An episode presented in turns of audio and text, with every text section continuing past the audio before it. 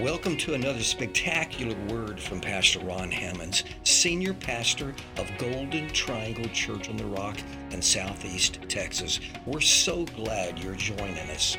For more information about Golden Triangle Church on the Rock Ministries, visit our website, cotr.com. Enjoy the word. Are you ready for the word? All right. Let's open up our words this morning. Eventually, we're going to find our way to Mark chapter 9. We'll be uh, sharing a little bit before we get there. And today, we're going to be uh, talking about Jesus loves the little children. Y'all remember that song? Jesus loves the little children, all the children of the world. Red and yellow, black and white, they are precious in His sight. Well, I, I, I thought, you know, what better title could we get for our message today on a day that we are kicking off our vacation Bible adventure than to talk about Jesus loving little children. But today you're going to learn some things that you probably uh, either do not know or have not yet considered. It's not that you couldn't know, but I have had an advantage of studying the Word of God for decades. I have a wonderful opportunity each week to dedicate my Saturdays to studying the Word of God. You know, uh, I work weekends. Of course, uh, Sundays you see that, but what you don't get to see is the opportunity that God has given me for decades to seclude myself, uh, for the most part, uh, uh, on Saturdays and just, you know, just saturate myself with the Word of God and, and seek God for what He would have me to share. Because this is God's opportunity in your life.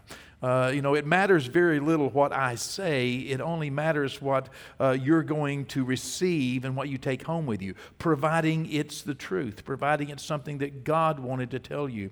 And so that's my great adventure every week, is that I get an opportunity to, to go to God's Word and, and, and study it and just handle it. And during the week, I get to continue just meditating on it and, and reading it. It's, it's, it's a wonderful opportunity.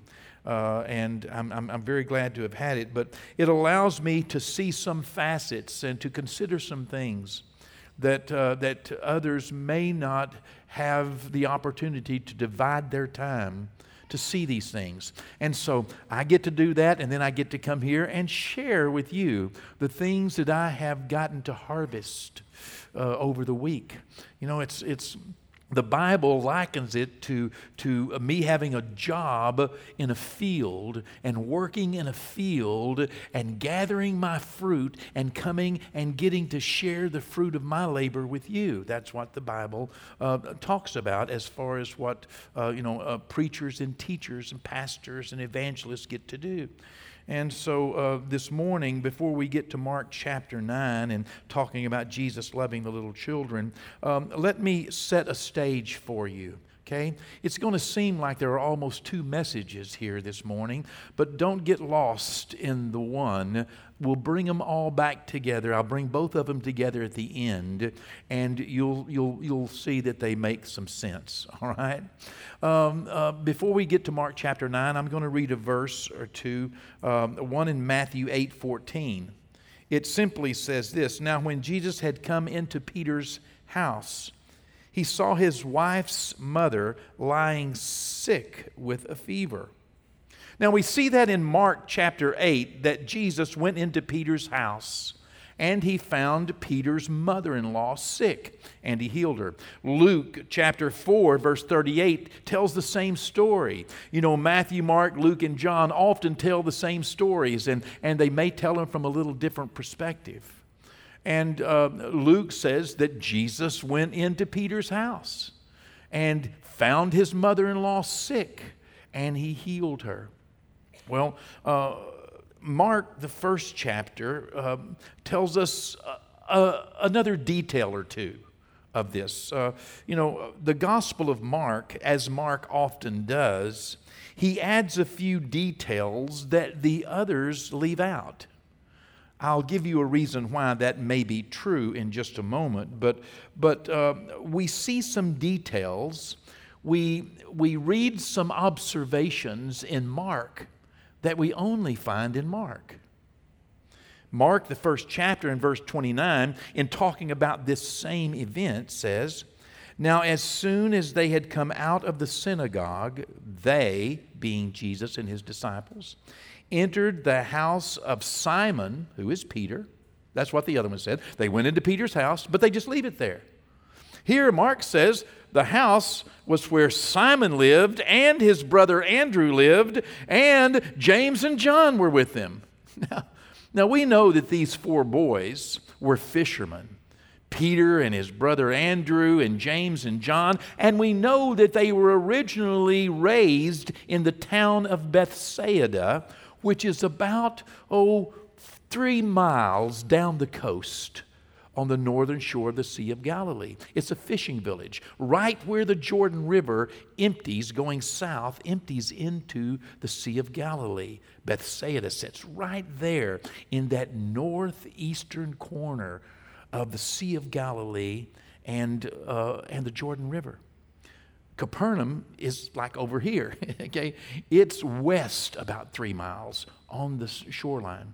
So evidently, these boys have moved, and we have historical, archaeological, actually, we have archaeological evidence that, yeah, these boys moved there, and their family became a part of what was going on in the town of Capernaum where this is happening, where Peter's house was that James and John and Andrew lived there as well. That's very interesting because that's the city that Jesus chose to call his own.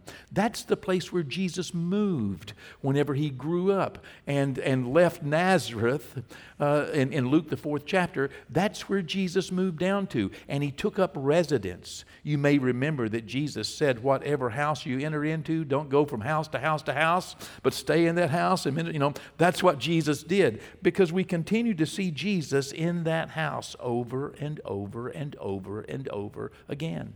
Very interesting. Uh, Mark adds little details like this, which Mark could not know because he didn't see it firsthand.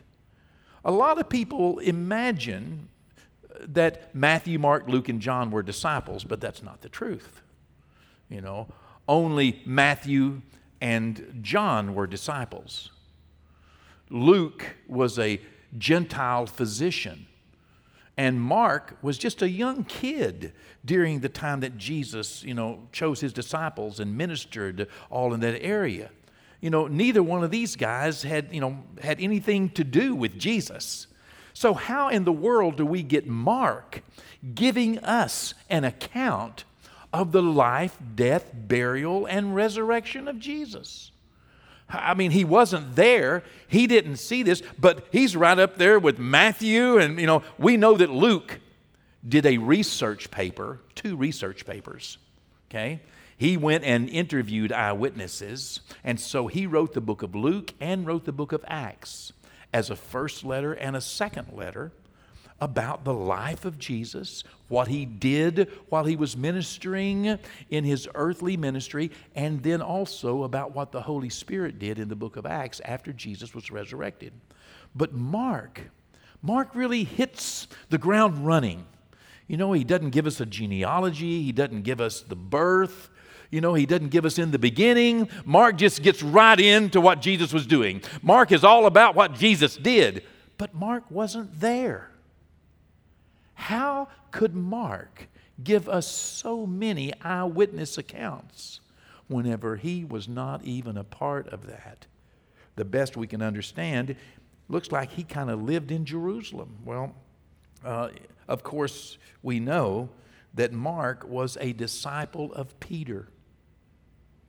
And we know that Mark primarily ministered with the Apostle Peter. And so it's no stretch of the imagination to see that this account in the Gospel of Mark comes from the eyewitness testimonies and sharing of what Mark would have heard from Peter. Now, we know as well, some of you might be thinking, well, Mark was also with Paul. Yes, but Paul was never with Jesus. So the only place Mark could have, he couldn't have heard it from Barnabas. He couldn't have heard it from any, he would have had to have heard it from Peter, and he was Peter's disciple. And so, what we read in Peter, we know was greatly influenced by the time uh, and, and, and, and uh, that Mark had spent with Peter, hearing these stories, because Mark adds some things in his gospel that only Peter would have really seen, perhaps understood, like the cock crowing you know, uh, uh, uh, twice, and him denying Jesus three times, and then him weeping. Well, that's that's only found in Mark. How would Mark know? Well, how, how would anybody know except Peter, who was there at the moment and looked and saw? And uh, you know, uh, those little things are very important. In fact, evidently, it was kind of important, perhaps, to Peter to set the record straight of who was actually who, whose house this actually was. You know, this was uh, you know Matthew said you know they entered into Peter's house. Luke says they entered into Peter's house. Mark says, well, they entered into Peter's house, but also Andrew lived there, and James and John. you know, uh, it is believed reasonably by many that Mark wrote uh, uh, the Gospel of Mark under the anointing of the Holy Spirit from the firsthand accounts of the Apostle Peter. The book of Mark is considered by some to even be, you know, the gospel according to Peter. Uh, and uh, several times throughout the Gospels, we find instances like this, but we also find that Jesus was often in Peter's house. So that Peter had this different kind of relationship. You know, John had a different relationship with Jesus than anybody else had, but Peter also had a different relationship. Peter was kind of, you know, bombastic and kind of sanguine and kind of in Jesus' face from time to time, you know. And uh, Peter is the one that Jesus said to, Get behind me, Satan. I mean, he didn't say that to John, it would probably broke his heart, but Peter kind of was tough enough to take it. Okay, great, I'll get behind you then. You know, let's, uh, you know, uh, Peter's the one that denied him. Peter's the one that, you know, I mean, uh, you know, um, Peter had a great influence, no doubt, on what is being written here. And, and we find Jesus spending a lot of time in Capernaum, in Peter's house. We find Jesus with Peter's family. We find Jesus interacting a lot uh, in this particular environment by choice. In fact, in Matthew, the 13th chapter, the Bible tells us that Jesus went out of the house and went out by the seaside, sat down, and multitudes came. Well, it, it, it's talking about Peter's house. I went out of the house. He just called it the house. I went out of the house. But if you read it, it was, it was, it was Peter's house, and he sat down by the Sea of Galilee. And if you go with me to, to, to, Israel this year, I'll take you to Capernaum and I'll show you the approximate area within the size of this church where Peter's house would have been and you can see that it's just about, oh, 30 yards less to the Sea of Galilee, where Jesus would have sat down, and the multitude, he, he, he taught them in what was, you know, be, like an, um, um, a theater. Uh, Matthew, the 13th chapter, verse 36, uh, let me read it to you. It says, Then Jesus sent the multitude away and went into the house talking about Peter's house. And his disciples came with him, saying, Explain to us the parable of the tares. You know, there, there, there seemed to be this private place, it seemed to be a, a, a, closer place. You know, uh, disciples. Now, think about this with me, if you would. I don't want to depress anyone, okay? But these, these are the realities. These things are put there for us to understand. And so, having studied it, it's made me wonder the multitudes are sitting on the seashore, and the disciples are sitting there and they're listening to Jesus talk about the parable of the tares and the, and the ground and the good ground and, and, and wheat growing with tares and angels coming and, you know, and no one understood a thing. Isn't that amazing? That the disciples were listening to Jesus preach a message to the multitude, perhaps for a couple of hours. And then, whenever he said amen, and all the people went away, and I'm sure that there were a bunch of people going, Oh, that was a good sermon. Oh, that was a good sermon. Oh, that was a good sermon. But they didn't have the slightest idea what he's talking about. because the disciples follow him into the house. The multitude couldn't follow him in the house, but disciples want to get a little closer. Disciples want to go a little far, a little farther. Disciples want to pursue a little deeper. Disciples want to, you know, get a little closer, you know. And so they, they, they went into the house with Jesus and said, What in the world were you talking about? What do you mean? What did you mean by what you said? You know, this happens to me. I often, between here and the house, have to explain to Brenda what I preached on on a Sunday morning. Hello? I know you love it and you laugh and you leave here saying it's a good sermon. But I don't expect much more than the multitudes go away and you're not even sure what I said by the time lunch happens. Ooh. But if you want to know, you got to take it and do something more with it. You got to go a little farther with it. You got to take it personal. Whatever you hear today, if you really want to know how it can change your life, you're going to have to take it as though it's yours. You're going to have to follow Jesus a little closer, go a little farther, pursue a little deeper. You're going to have to do something with what you heard, and that's what they did. Uh, what they heard gave them questions. And they asked Jesus the questions. When you leave here today, ask Jesus what in the world I meant. Okay? That's going to be your discipleship adventure today. You know, Brother Ron, he preached a good sermon. He got loud a time or two. He was fiery. Oh, I felt the Holy Ghost. What did he mean, though? What did he say?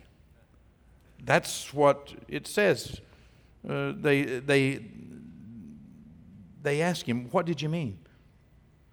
Matthew chapter 17, the Bible talks about Jesus coming to Capernaum and he's coming into the house again. You know, verse 25, and when he had come in the house, you know, this is the place where, where uh, when Peter and, and Jesus got back to Capernaum and Jesus went into the house, some tax collectors came up outside and said, Hey, Peter, hey, Simon Peter, don't you guys pay taxes? Or do you think you're exempt from taxes? Peter said, Oh, no, you know. So when they went away, the Bible says Peter went into the house, and Jesus already knew what the question was, and he said, Listen, who do people take taxes of? Strangers or sons? And Peter said, strangers. He said, yeah, go on down to the sea, cast in a you know, hook and, and pull it out, and go ahead and pay taxes for me and you both because, you know, we both live here. We need to pay taxes. The city wants us to pay taxes. They recognize us as being here, and so we need to go ahead and pay our taxes. That all happened in Peter's house. Jesus was a part of the family. Jesus was a part of the scene. Jesus was a part of what was going on in Capernaum. Jesus was a, you know, a member of the community. And he, well, you know, the, the house, we see him over and over and over in Mark, the second chapter. Uh, and again, Jesus entered into Capernaum after some days, and it was heard that he was in the house. That's Peter's house. This was Jesus' house. It was where the boys hung out. It was where the, you know, uh, uh 12, you know, in, in, in there with Peter's family. It was Peter's mother in law's house, you know, most likely. But, you know, they, they all just lived there and hung out there, you know. You'd be surprised how many people didn't even realize Peter was married. But by the time we get to Mark chapter 9, which is our text for today, Peter has been married about three, at least three and a half years. He might have been married four or five years but he's been married at least three and a half years because we're at the end of Jesus' earthly life and ministry. And we're only a couple of weeks away from the cross. And this is one of the last times that we see Jesus, you know, the last time here in, in, in, in the house. And Mark 9, verse 33, are, y'all ready for the word yet? I like to give a lot of background, don't I? I'm, uh, you know, I'm of the mind that it makes a difference when you actually can put yourself in the place. And you can see what, and you realize that Jesus really did stay with Peter. And it was in the city of Capernaum. And he felt at home there. And it was Peter's house. And Peter's family was around. And Jesus cared about his mother in law. And Jesus cared, you know, uh, and, and things that would go on in a, in, a, in, a, in a normal home and there were disciples there. There were, you know, uh, these 12 guys were in and out of there all the time. They felt comfortable to come in and ask questions. And, and uh, in, in verse 33 of Mark 9, then Jesus and his disciples came to Capernaum. Now, they'd been on a mission trip. They'd been walking down this long, hot, dusty trail, okay? It was early spring or maybe mid spring. And so uh, he was in the house. And when he was in the house, they came to Capernaum, and when he was in the house, talking about Peter's house, he asked his disciples, What was it you disputed among yourselves on the road? But they kept silent. They didn't say a word. Why? Well, because on the road they had disputed among themselves who would be the greatest.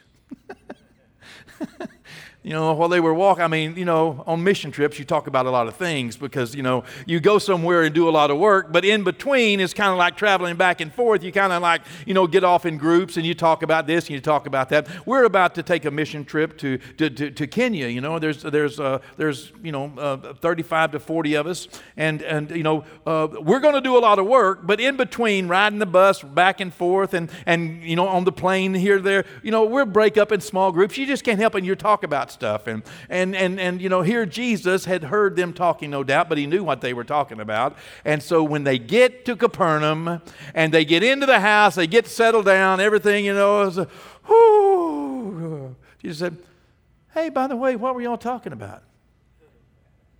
No one said a word. That kind of closed it up. I've had that experience on the bus too. Whenever I go back on the bus and I go, Hey, what are y'all talking about? They go,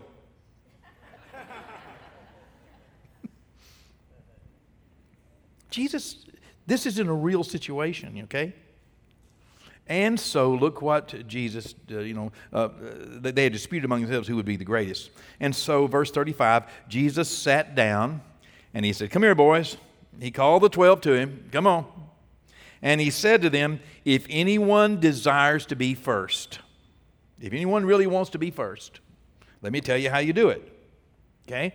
He, he, he's not saying if anyone is first, they're last. Many people misread that. He didn't say you know, here that the first will be last. He said if anyone desires, it's a matter of the heart. If you desire to be first, if this is what you're really looking for, um, he shall be last of all and servant of all.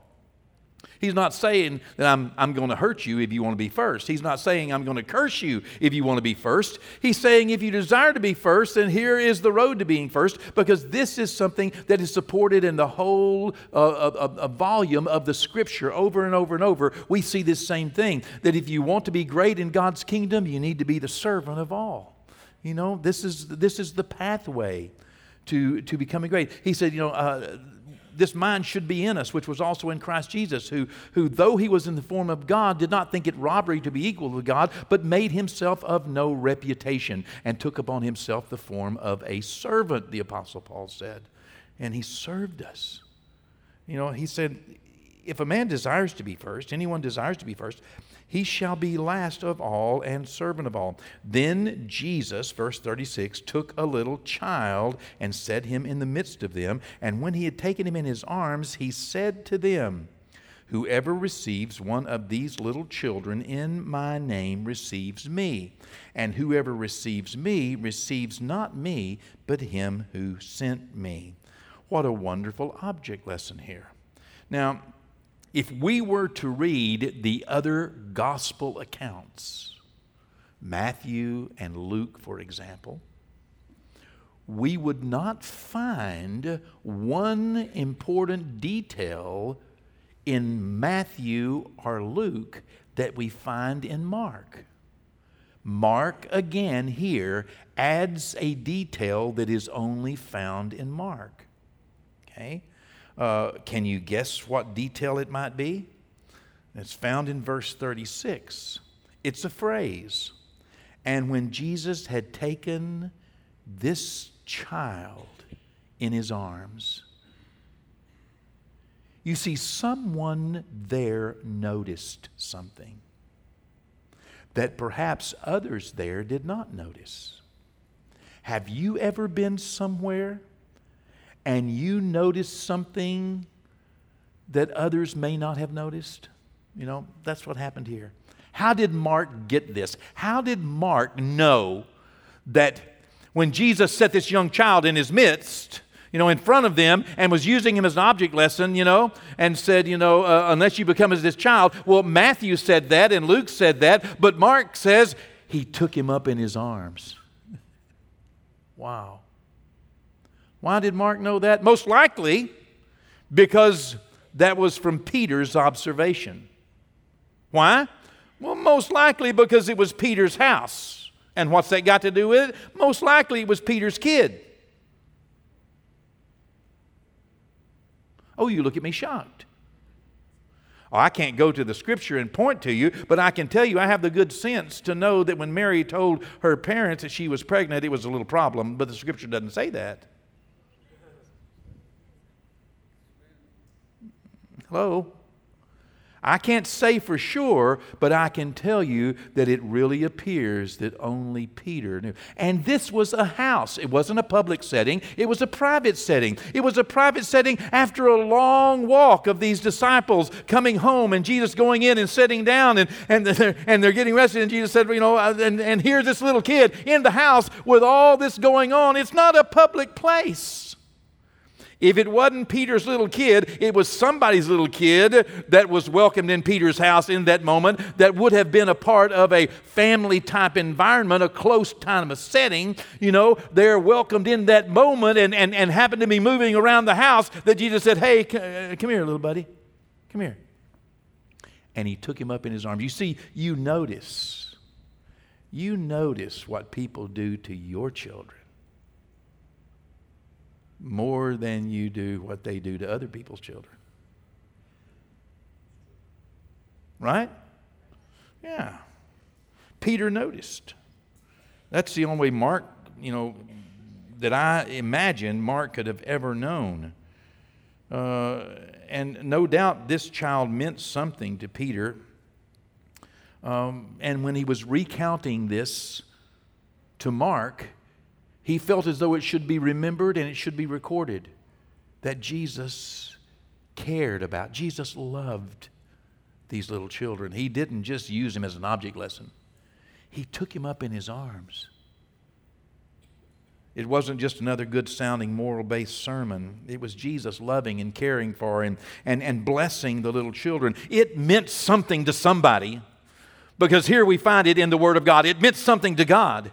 It meant something um, uh, to, to the writer, and it should therefore mean something to us that Jesus took this time to gather this child up in his arms. And, and it wasn't the last time that Peter would share something like this. In fact, it would just be perhaps another three days or so that we find Jesus and the 12 disciples walking towards Jericho on the way to Jerusalem, where Jesus is ultimately, in a few more days, going to find himself on the cross of Calvary. And on the way, the Bible tells us in the next chapter, Mark the 10th chapter, it says in verse 1 And he left there and went to the region of Judea beyond the Jordan, and crowds gathered to him. And again, as was his custom, he taught them. Verse 13. And they were bringing children to him that he might touch them, and his disciples rebuked them. Why? Well, perhaps it wasn't their kids. oh, come on now. But when Jesus saw it, he was indignant. He was aggravated, irritated, frustrated, upset and he was about to stop this. Why? Because you don't do that to kids. Your kids, my kids, anybody's kids. You don't keep them from coming to Jesus and being blessed. When Jesus saw it, he was indignant and said to them, Let the children come to me. Do not hinder them, uh, for to such belongs the kingdom of God. Truly I say to you, whoever does not receive the kingdom of God like a child shall not enter it. And then look at verse 16. And he took them in his arms. Here's Mark again, talking about Jesus talking about, you know, yes, there's a lesson, but let me add something here. He took these children in his arms and he blessed them and he laid his hands on them. This is an act of a caring, loving God. Once again, Mark provides the picture of Jesus was a child in his arms. Someone noticed. And as I said, most likely it was Peter. Because whenever you have seen your children blessed by Jesus, children you care about, all of a sudden you start caring about other children. There's something happens in the life of someone who is touched by God. After decades, as I said, of study and prayer and meditation, let me tell you what I believe as I'm closing. Three things that I believe. Number one, love, like charity, begins at home. I believe that. I believe that love, like charity, begins at home. We must recognize and champion our love and our care for our own family. We should. We should make sure that we are not loving others and leaving out our own family. We need to make sure that we are not paying attention to others, caring about others, meeting so many other people's needs that we are not conscious of our own families. Love, as I said, and charity, like charity, begins at home. The scriptures say, Do good unto all men, but especially to those who are of the household of faith. You see, love demands priorities. Love demands that we establish some priorities, and we should take care of our family. That's you know, that's just what the Bible says. Uh, and, and they will not know if you don't tell them. They will not know if you don't show them. You see, inasmuch as is possible, and it's not always up to you. But in as much as it is possible, I believe family first. I learned this from my Heavenly Father. I also believe that if we truly love God, we will love and care for others outside of our home. It's not an either or. It's a both and. I know uh, because I have to share with a number of pastors, and I encourage pastors to do mission work. And uh, I can tell you that I have had a few conversations with pastors who tell me they will do missions work as soon as they get everything else they need in their church. Well, you know, their church is a priority, but it's not an either or, it is a both and because it is important to realize that if we really do love God, we are going to love others who are outside of our own home and our own family. And if we are not loving others, if we're not loving our neighbors, the Bible says that if you say you love God and don't love your neighbor, you are a liar and you don't even know that the truth is not in you. God demonstrates his love for his family and for those who are not. God loves the righteous and the unrighteous. And if we truly love God, we will love and care for others outside of our home as well. Jesus answered the question, Who is my neighbor? when he commanded us to love our neighbor. The question was, It's the man who needs.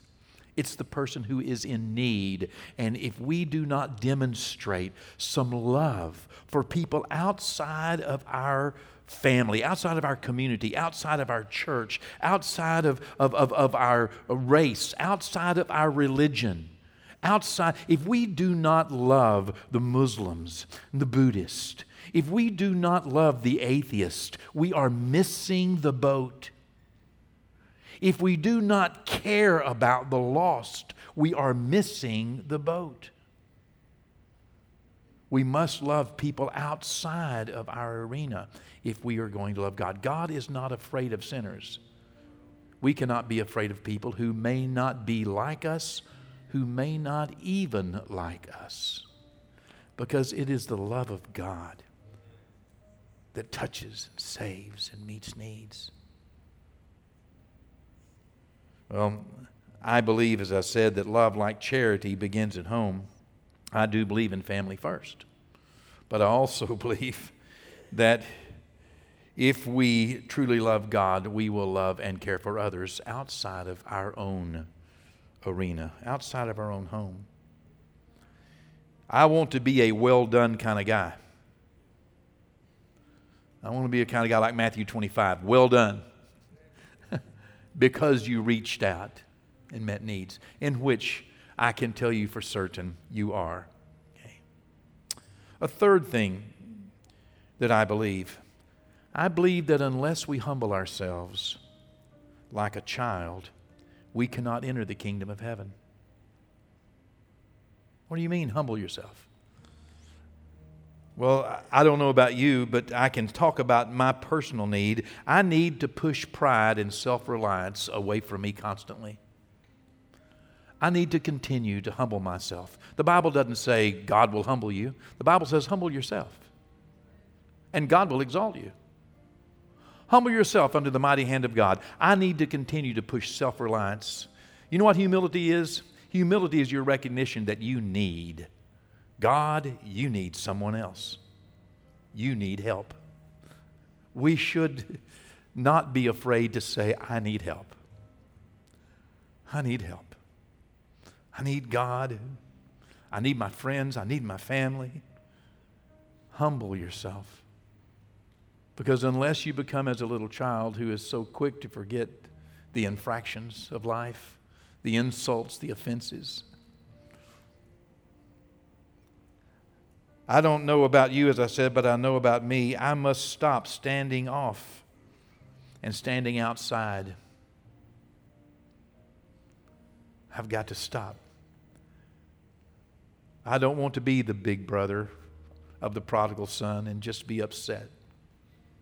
I don't want to end up my life as a cranky old man. You don't either. Or one of those cranky old women. You don't want to be one of those old women that when people see you coming, they want to run somewhere else because there's nothing but a bunch of complaint in you. Fussing, complaining. Don't, don't, don't go there. Push it away. I heard some man say amen. Hold on here.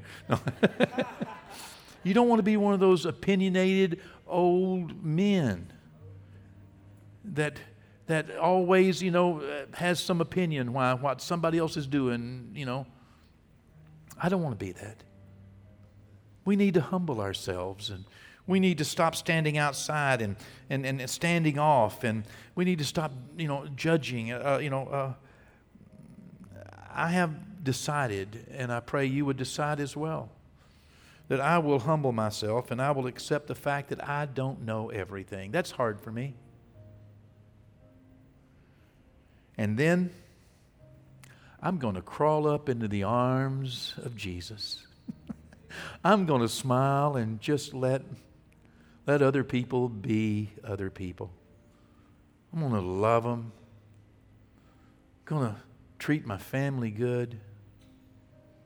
And I'm going to love others that are outside of my home. That's for me. How about you? What do you want to do? What do you want to do? I want to enter into the kingdom of God. How do you enter into the kingdom of God? Well, humbling yourself, crawling up into the lap of Jesus, you know? Yeah, that's what Jesus said. By the way, the kingdom of heaven, the Bible says, is righteousness, peace, and joy in the Holy Spirit. That's what I want. I want to be right with God. I want to be at peace. And I want to have some fun in life. I want to be a happy guy. You know, I just, I'd love to be able to belly laugh. I can't laugh. I don't, I don't laugh out loud, but I laugh in here. But I just, uh, I just, you know, come on. Come on, let's lighten up and let's, let's love Jesus, love others, and let's just crawl up into his lap. If you'd like to do that, then, you know, let me pray with you. Okay? Those of you online, those of you here, would you stand to your feet and let's pray together? You might say, Preacher, I'm not sure what you're talking about. I'd, I'd uh, you know, you may not be sure because you may not know Jesus Christ as your Lord and Savior. The very first thing you have to do is accept Jesus. Here in our congregation online, invite Jesus into your heart. You know, He's the answer you've been looking for. He's the hope of your eternity. Invite Jesus into your heart. Crawl up into his lap. Invite him in. Don't just leave here today saying, well, that sounded good, but without it affecting you. The Bible says that's what people do. They go away like looking into a mirror and they forget what they even look like. Don't forget what you looked like a moment ago in your own eyes. Don't forget. God sees you happy. God sees you welcomed into his presence. God sees you full of joy and peace. That's for you. You can ask Jesus into your heart for the first time or into your life for the 10,000th time and He will hear you and answer your prayer.